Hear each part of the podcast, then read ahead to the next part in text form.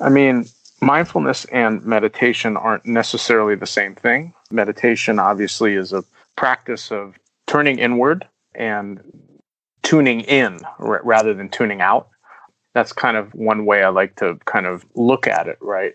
Whereas mindfulness, meditation can be used as a and should be used as a as a way as a modality or kind of an intervention to help build self-awareness right? So the way that you know kind of a textbook definition of mindfulness these days is you know moment to moment awareness awareness of self awareness of what we do what makes us tick and combined with kind of a general acceptance of what's arising in the present moment.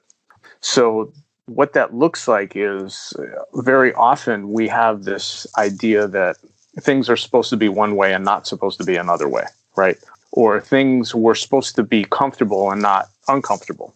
But what mindfulness can do is it can help widen the window where we can deal with more, we're more resilient when discomfort arises.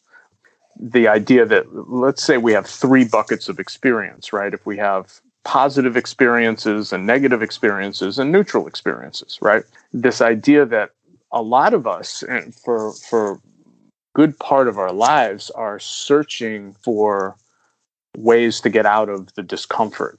When in actuality, discomfort is part of life.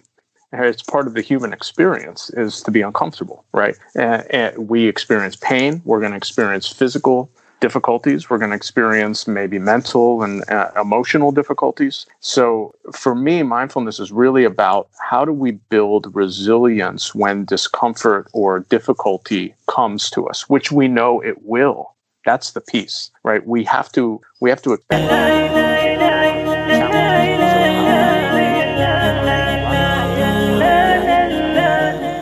Welcome to the Purposeful Fitness with Coach Ola, where I dive in deeper into holistic health and fitness topics that will help you stay inspired, motivated, and dedicated to living a purposeful, fit life while pursuing for the Akhirah.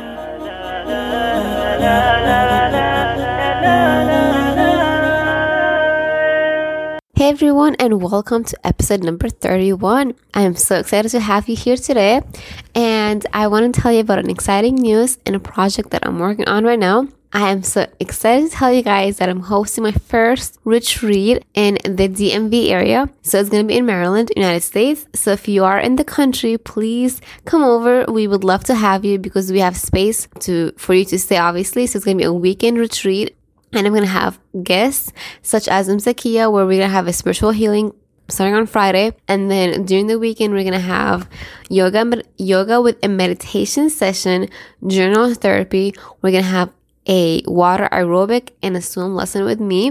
We're going to have a nutrition workshop, myofascial tissue, the posture prayers, a body of Jannah, and art therapy. And we're going to have so much fun because we're going to have time downtime to ourselves. We're going to be doing activities and so much more. So please, if you are interested to sign up on the list, send me an email at befitforakhira at gmail.com or head over to my website, befitforakhira.com. Also, you can send me a DM or a personal message on Facebook if you follow me on social media at befitforakhira. So this retreat is gonna be a weekend. So we're going to start on Friday, inshallah, and end on Sunday. And so, again, to sign up on the list, please send me an email because we're going to have a limited space of 20 people maximum. So I would love, love to have you. And if you cannot come, inshallah, you can come again in the future. So hopefully this goes really well and I'm super optimistic about it. It sounds amazing because I have a venue that has a pool, an indoor pool. We're going to have a venue where we have our own place to stay. So women only retreat no children. And so, of course, if you're wearing a headscarf, you can take it off and enjoy the time together, come as a family, come as a community to connect, to learn, and to grow. So, without any further ado, I would like to introduce our guest, Micah Anderson. He is born in Connecticut and spent several of his teen years in and out of placements due to struggles with drugs, crime, and anger. Around this time, he was introduced to a 12 step fellowship and, after extensive travel overseas, began a personal meditation practice in the early 1990s and converted to Islam soon after. He began working with the Mind Body Awareness Project in 2011. Since then, he taught retreats and led trainings on mindfulness, emotional literacy, and mental wellness in five countries and leads a weekly meditation group in the Bay Area. He is also the wellness director at Taleef Collective, a Fremont, California, an organization that provides an alternative social and sacred space for Muslim converts and seekers. He is currently a MFT trainee with the humanistic existential lens, focusing on both trauma informed approaches and mindfulness based interventions. Micah draws from a wide variety of personal experiences, including over 20 years meditation practice, a deep understanding and passion for youth counterculture movements, and an experiential understanding of the world's wisdom traditions, which he loves to translate in or to incarcerated and at risk populations. Micah lives in Oakland, California with his wife and two children and received his master's in psychology from Sophia University in Palo Alto, California. He is currently undergoing supervision for his MFT license, which is so exciting. So, today's episode, we talked about what is meditation really all about, what is mindfulness, what are the benefits of meditation mindfulness, how can we apply meditation to our daily life, especially with our fitness journey, and of course, much more. So, without any further ado, let's welcome Micah. Hey, Salam alaikum, Micah. How are you today? Doing all right. How are you? Alhamdulillah. Thank you for coming on the show. And would you please tell us about yourself and what you currently do? Yeah, sure.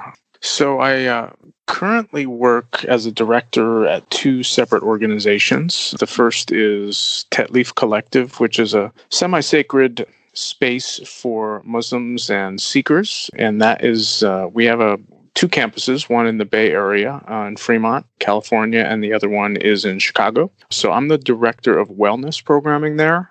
And I also am uh, an associate marriage family therapist in the state of California, where I see clients doing psychotherapy at Taleef for some of our beneficiaries. And then uh, while I'm there, also, you know, in a teaching capacity, I, I help out with Taleef Academy, which is kind of the aspect of Taleef that deals with training, training people to do similar work to what Taleef does. So we we do trainings uh, throughout the U.S. in a variety of topics, a lot around holding space for people, learning how to kind of basic elements of uh, psychoeducation, that kind of thing. So that's my first position. And then the second job that I have is uh, also a program director, and that is at the Mind Body Awareness Project. So we're an organization that's been in existence about two decades in the Bay Area, and we do mindfulness based and emotional intelligence interventions for incarcerated populations. So we work with both adults and with at risk youth who are incarcerated in the San Francisco Bay Area. And then we also do trainings as well to train people very similar to what Taleef does, right? To train people on how to do what we do, right? So how to engage youth, how to engage incarcerated populations in a way that's trauma informed and connecting with with those populations. That's awesome. For our audience, I would like to tell people how I met you. Yeah, um, sure. So he, yeah, so he came over to, uh, he hosted a retreat with Center DC, a local organized space for Muslims in the DC area and I attended his retreat about mindfulness, and it was really beneficial. So, as a fitness professional, I'm a huge fan of like psycho work, I mean, psychology work, mental health, especially with emotional, because I myself have been told that to work on my, my emotion intelligence, like to find out what I am. And I think I'm an active campaigner. So you can tell us if you want about it. But it's really, really important to take time out to learn about yourself, to reflect. And it's uh, it's also from the Sunnah, as we all know. So sure, it is. Sure, sure. That's a that's a great, you know, it's a great point you made. Right, is that you know we often, if we really look, you know, at the the life of the Prophet peace be upon him and the companions, that he was able to create spaces that had safety and that fostered things like authenticity and vulnerability, right? The the companions, there's many, many stories about the, you know, how the companions could come to the prophet with topics that were difficult to talk about, honestly, right? Things that they were struggling with, hopes, dreams, failures, struggles that they had, right? So I think it's important for us to, you know, contextualize that emotional intelligence and self-awareness, right? If we were to, you know, mindfulness obviously is the more modern day nomenclature for it, secular mindfulness, that kind of thing. But if we really just frame it as like an ability to be self-aware, right? Aware of what makes us tick and why we do what we do. You know, going on that that, you know, the the adage he who knows himself knows his lord or his or her lord right so that's kind of where i think there's a very very good intersection between some of these kind of modalities that we're talking about. That's yeah. so true. And you also brought another point about how people approach the Prophet by being vulnerable. So for our audience, the event that he came, it was a close space for us to like, you know, open up. And I'm a very person who opens up about my own vulnerabilities. So I shared with Micah about like since he also has a background profession with the relationship, I shared about like, you know, like marriages and all that stuff. And then it was re- it really helped out to like talk it out loud. So if you find someone that you can trust or a professional such as Micah or in your local community, again, I really highly recommend that you do reach out and like just speak it out when needed. With that being said, would you please tell us then what is meditation and what is mindfulness? Yeah, sure, sure. I could talk a little bit about that. So, I mean, mindfulness and meditation aren't necessarily the same thing. Meditation obviously is a practice of turning inward and tuning in rather than tuning out. That's kind of one way I like to kind of look at it, right? Whereas mindfulness, meditation can be used as a and should be used as a as a way as a modality or kind of an intervention to help build self-awareness right? So the way that you know kind of a textbook definition of mindfulness these days is you know moment to moment awareness awareness of self awareness of what we do what makes us tick and combined with kind of a general acceptance of what's arising in the present moment. So what that looks like is uh, very often we have this idea that things are supposed to be one way and not supposed to be another way, right? Or things were supposed to be comfortable and not uncomfortable. But what mindfulness can do is it can help widen the window where we can deal with more, we're more resilient when discomfort arises. The idea that, let's say we have three buckets of experience, right? If we have positive experiences and negative experiences and neutral experiences, right? This idea that a lot of us for for good part of our lives are searching for ways to get out of the discomfort. When in actuality, discomfort is part of life. It's part of the human experience is to be uncomfortable, right? And, and we experience pain. We're going to experience physical difficulties. We're going to experience maybe mental and uh, emotional difficulties. So for me, mindfulness is really about how do we build resilience when discomfort or difficulty comes to us, which we know it will. That's the piece, right? We have to we have to expect the difficulty or challenges. So how are we engaging? Are we running from them or are we actually kind of meeting them head on? So mindfulness is really about being more engaged in day to day life, right? It's the opposite of mindlessness. So a lot of times I like to teach, I'll, I'll teach my mindfulness from its opposite because I feel like in our society today, we're a lot more in touch with what it is to be mindless, right? To be on autopilot, to be distracted.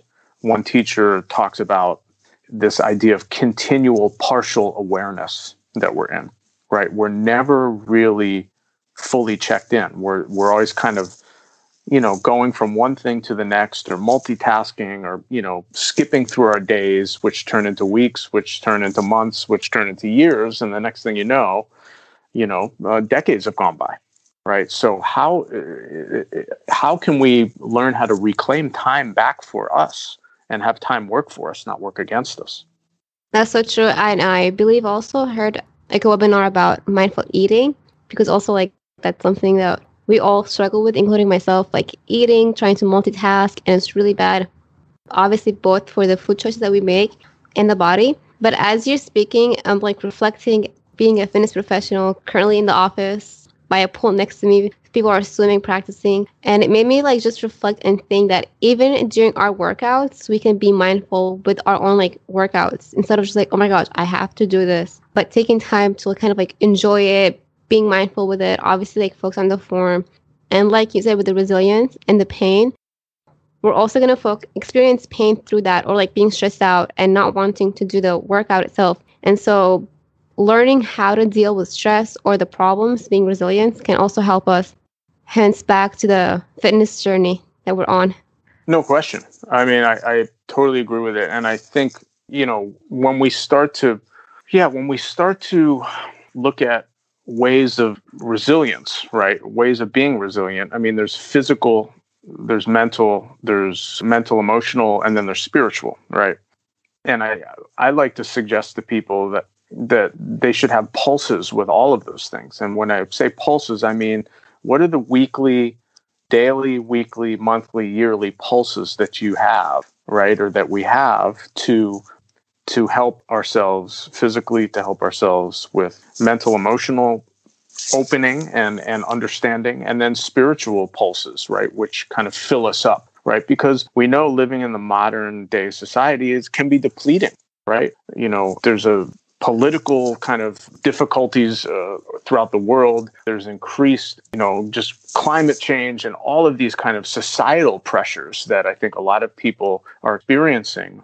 Really, in my experience, uh, have this depleting quality to them, right? I know that it's just, you know, just even being on social media can be depleting, right? When we're just kind of like constantly viewing challenging images and news that's that's that's a struggle for us that on and in all honesty can be very traumatizing right so it's like what are the pulses that we have that can fill ourselves up so i think the physical is essential right? Whether it's working out whether it's you know something like running or jogging or martial arts or maybe more slow kind of movement where it's yoga or tai chi all of these kind of things can be done with with some self-awareness right? Are we like you pointed out are we just doing another workout just to check it off the list of the things that we're doing each day to get to the end of the day? Or are we really engaged in the workout and appreciating the workout for for what it is right and then you know when we move on to the the mental and the emotional and then the spiritual pulses i mean those can look like a lot of things. And i find that mindfulness practice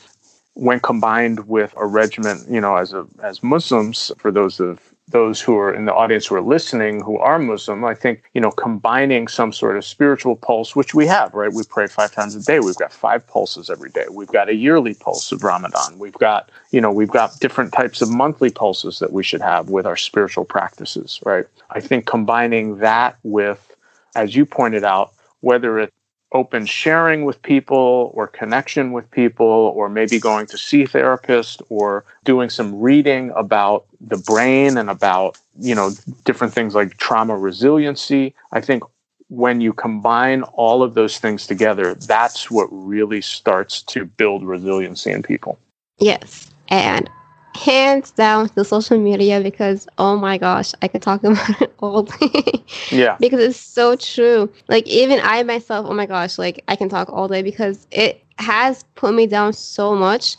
And i'm sure it has put a lot of people down. But yes it can be good and bad. It depends on how we are taking it. And like sometimes i ask myself why am i here? Why am i wasting my time here just going That's an ex- excellent question. Excellent question. Right. It, you know, not yeah. to not to chalk up all social media as a complete waste of time. Right. But my experience with it when I was on social media for for a period of time was that I was engaged less in the world that I'm actually living in because the virtual world is not the real world to me. Social media is not the real world. The real world is the one that I'm sitting in and that I'm breathing in.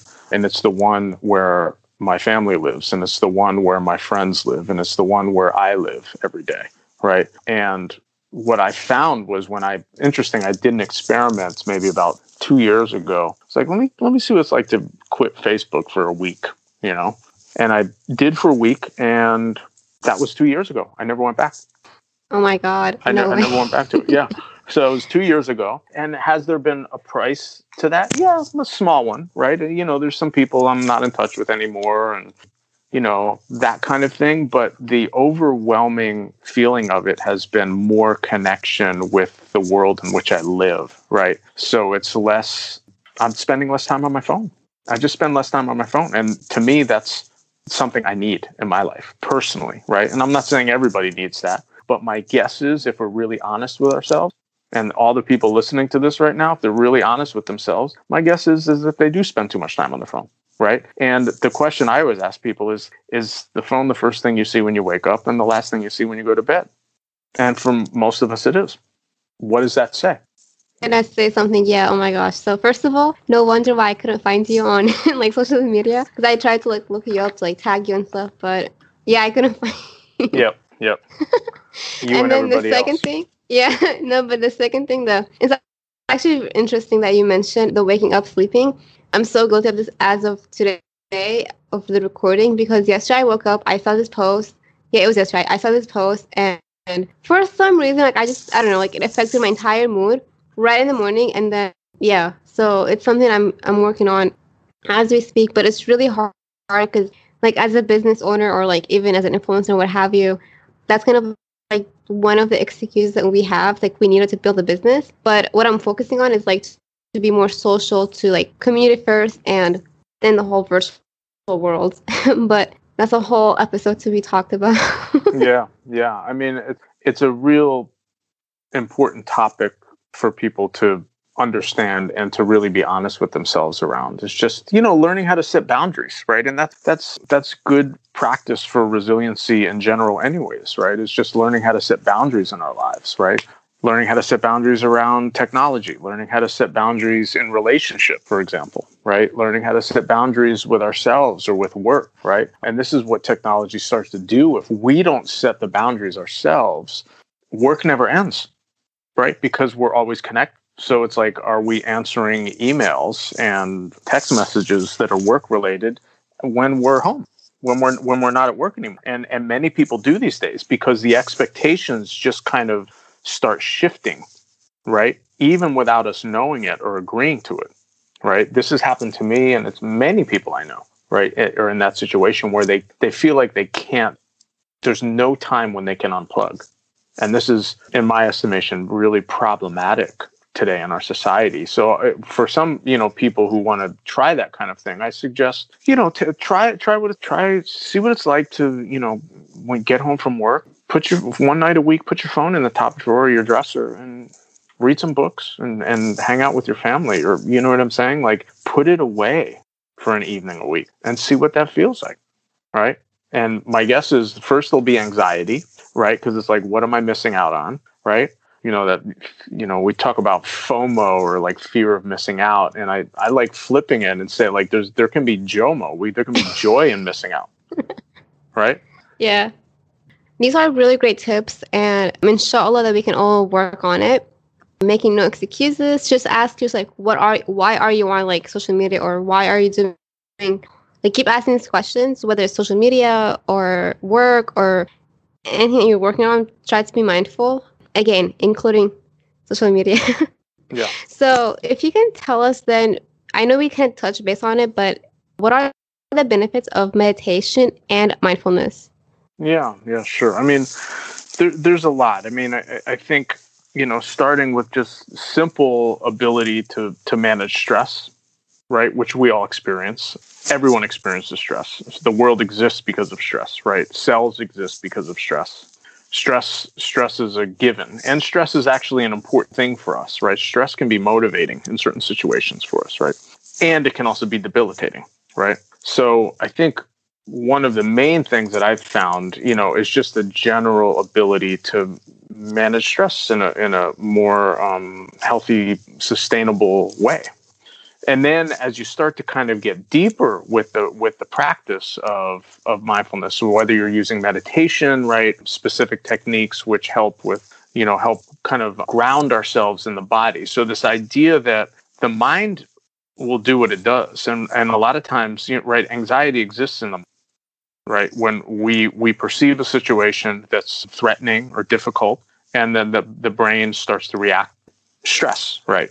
So what what mindfulness can then start do after the stress is really start to understand like what our triggers are, right? So like are there certain things in certain situations that are particularly triggering for us? Maybe in relationships, right? Maybe maybe it's with particular emotional states that we struggle with right? Maybe some of us don't deal with guilt well or we don't deal with anxiety well or we don't deal with grief well which again are all natural occurring occurring emotional states that we're going to have as humans right? So what it can start to then do is we start to know like what makes us tick and who why we do what we do right? The good the bad the ugly so as the practice deepens and continues, we start to inhabit the body a bit more. We start to understand elements of the way we think, the way that we act, the way that we engage with other people. It can help uncover even maybe more difficult things like personal struggles in our personal history or traumas that we've experienced from as early as childhood. So mindfulness can be even used as a therapeutic tool to help uncover parts of our past that may be missing.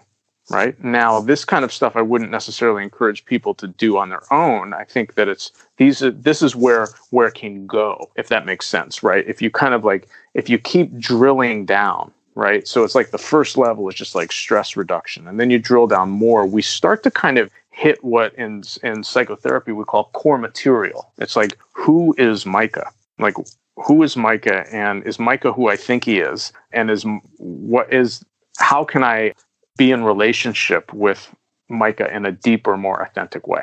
So I think when we start to really get down to the depths of like what mindfulness can do, it can help with building empathy. It can help with emotional intelligence and, and a deeper understanding of emotional states. And then how do we engage those emotional states? Right. So if we're the type of person who may have issues with anger or frustration, what do we do with those emotions when they arise?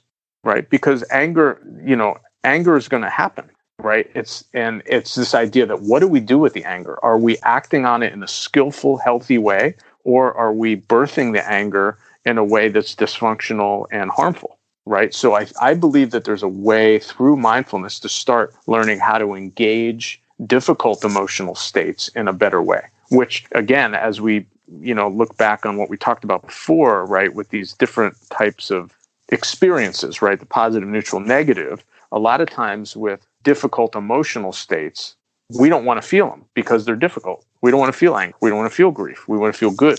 We want to feel happy. We don't want to feel sad. But the bottom line is grief may be an actual important emotion for us to experience when we have loss. What's the opposite of grief? Apathy. I mean, if you lose somebody important to you, you want to, you do want to experience grief. It shows that you care, right?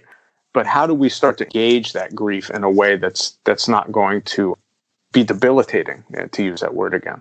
Yes. Oh my gosh. I'm like laughing because there's so much I want to say about this. First of all, I'm laughing because have you watched the movie Inside Out? No, I haven't. Oh, but so, I know about it. Yeah, yeah, no.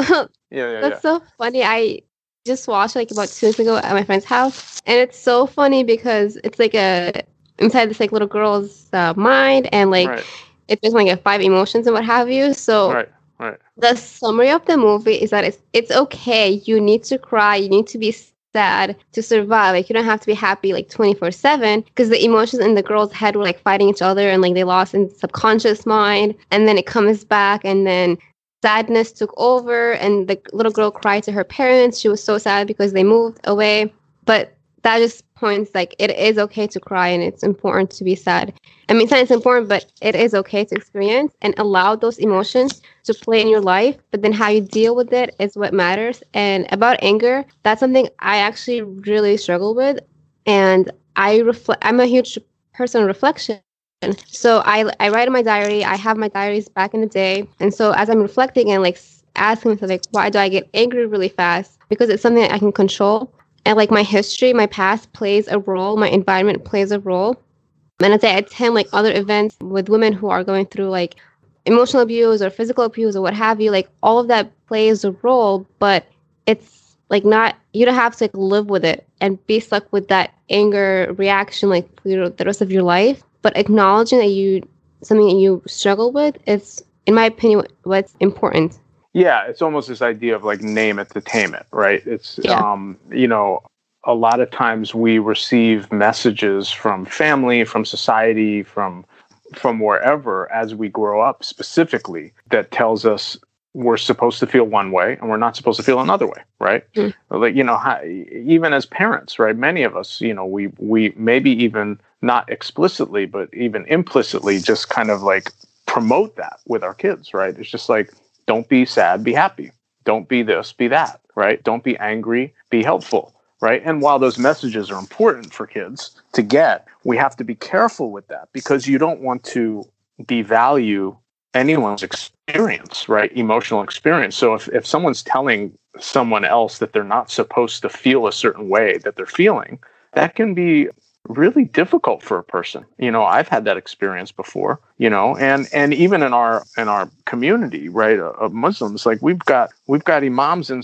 uh, uh, on fridays telling the sometimes telling the audience if they're if they're you know if they're sad they're not practicing islam properly. Oh my gosh. And that's not and that that is that's not in line with the with the with the prophetic example I knew. So like you're so you're telling me the prophet didn't get sad? That's not what I learned into the Quran too. Yeah, like see. So I was so about to I, say it. yeah, please, you go. You go. Oh no, no, but I was about to say that because like Prophet Ibrahim he said, "I'm crying," and like it goes back how Allah subhanahu wa ta'ala is in control of our emotions by the end of the day. Because when I had Dr. Yamina on my show, I told her like I just cried that one day out of no reason, and then she reminded like it is you know Allah subhanahu wa ta'ala in control. That's right. That's right. And yeah. usually there is a reason. Yep.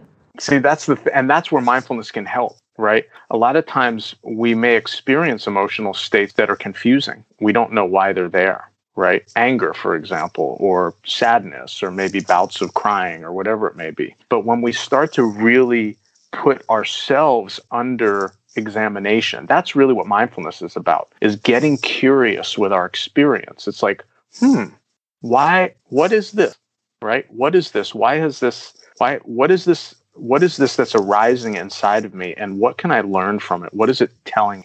Right? What is the inherent wisdom in that? Maybe there's some wisdom in crying. Right? So what is that wisdom? Right? So I think that's when we start to really get into like the depth of what self-awareness can can do for us, right? It's not necessarily about controlling emotion, right? And I, I, I, I use that word very, very carefully because again many of us received messages and we still receive messages that we're supposed to be quote unquote in control of our emotions right often that ends up looking like resisting emotions or denying emotions right or saying like I don't have an anger problem, but you scream at everybody you meet, right? Or you pop off at the smallest little thing.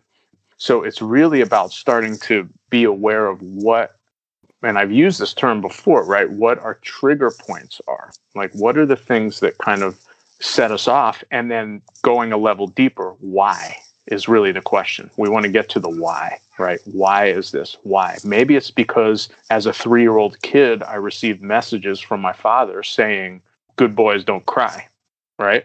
And I internalized that as an adult. And now I'm completely detached from the ability to cry. Whereas mindfulness can help kind of get to the root of that, right? And a lot of times, if it is, you know, substantial trauma from our childhood or, you know, early childhood trauma, we do need the help of a professional or, or, or a therapist or um, psychologist or someone like that who can kind of help us navigate that because it can be a it can be very very difficult and confusing for people. Yeah.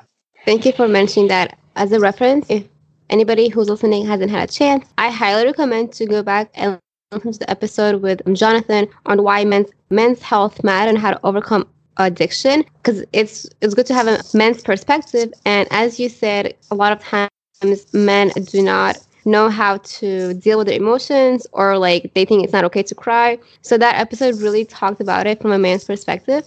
But as a fitness professional as you're speaking i'm just thinking like it's so frustrating on my end to keep seeing on like social media or anywhere like people are consuming like these influencers or other fitness professionals who are just sharing and sharing and sharing workout videos but it's not enough because yeah it's good to like you know be motivated but then you can't just watch a video and then go do on your own.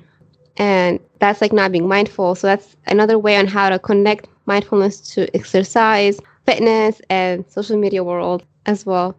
So you did talk about the benefits. Then how can we apply meditation into our day? Yeah, you know, I, I urge people to start really simply.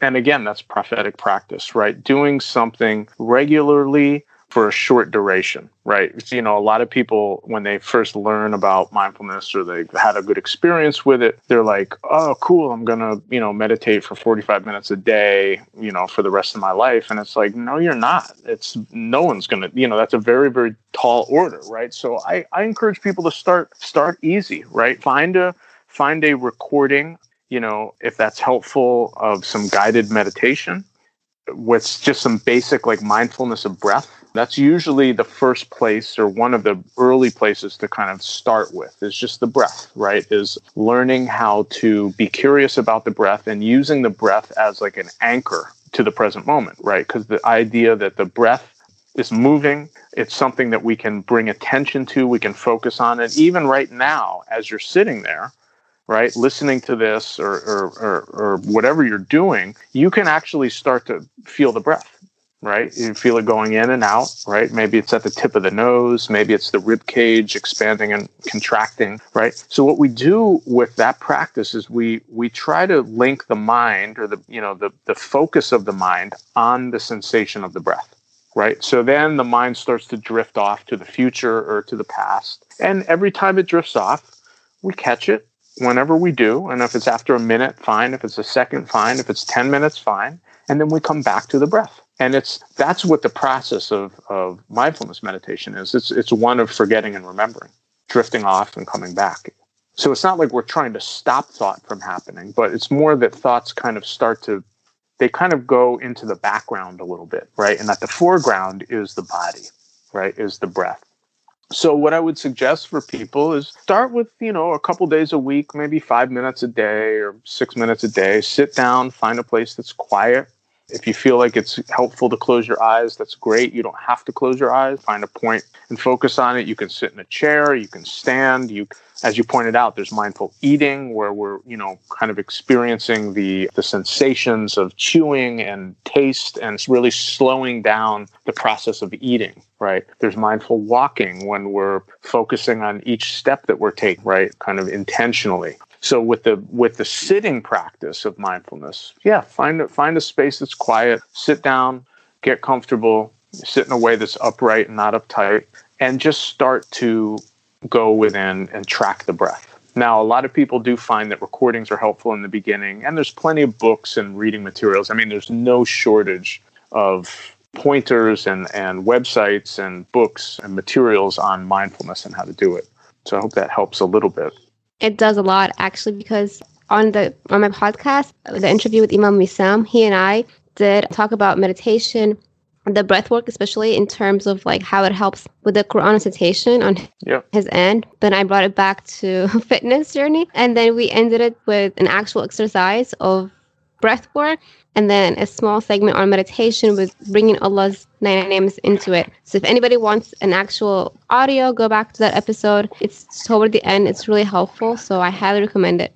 Yeah, um, and I I think that just one one last thing too yes. on that note, like you know the practice of like just tracking the breath right sitting down for you know for a period of time each day what what i found was that it starts showing up then in other areas right so for example maybe I'm a little bit more checked in and a little less distracted when I pray, for example. That that's one benefit that I've found, right? Where because we all know that when we go to pray, the mind starts to wander. It drifts, right? It goes to different places and it goes to the future and the past and starts thinking about stuff that we shouldn't necessarily be thinking about when we're praying, but that's what the brain does. The brain thinks.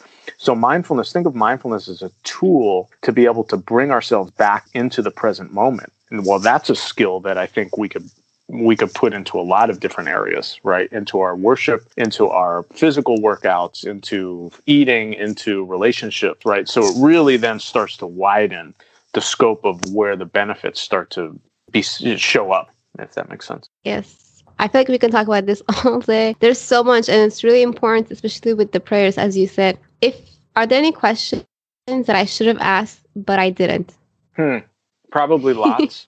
um, probably lots, but maybe we can save them for part two if, if uh, you'll yeah, have me back someday. I will, inshallah. Uh, so, a really good summary of this amazing talk is that, guys, take time out of your busy day, you know, hit the little pause button, reflect, meditate, and then be mindful. So, besides social media, where can someone stay in contact with you? Excellent question.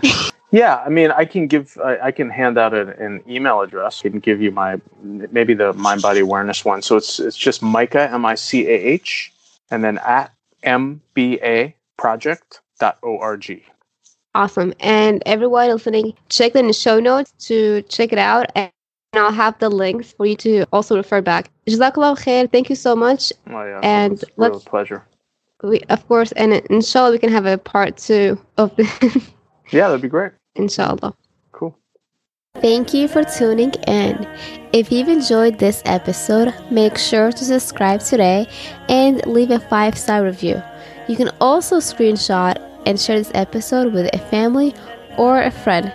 Be strong be fit be fit for akhirah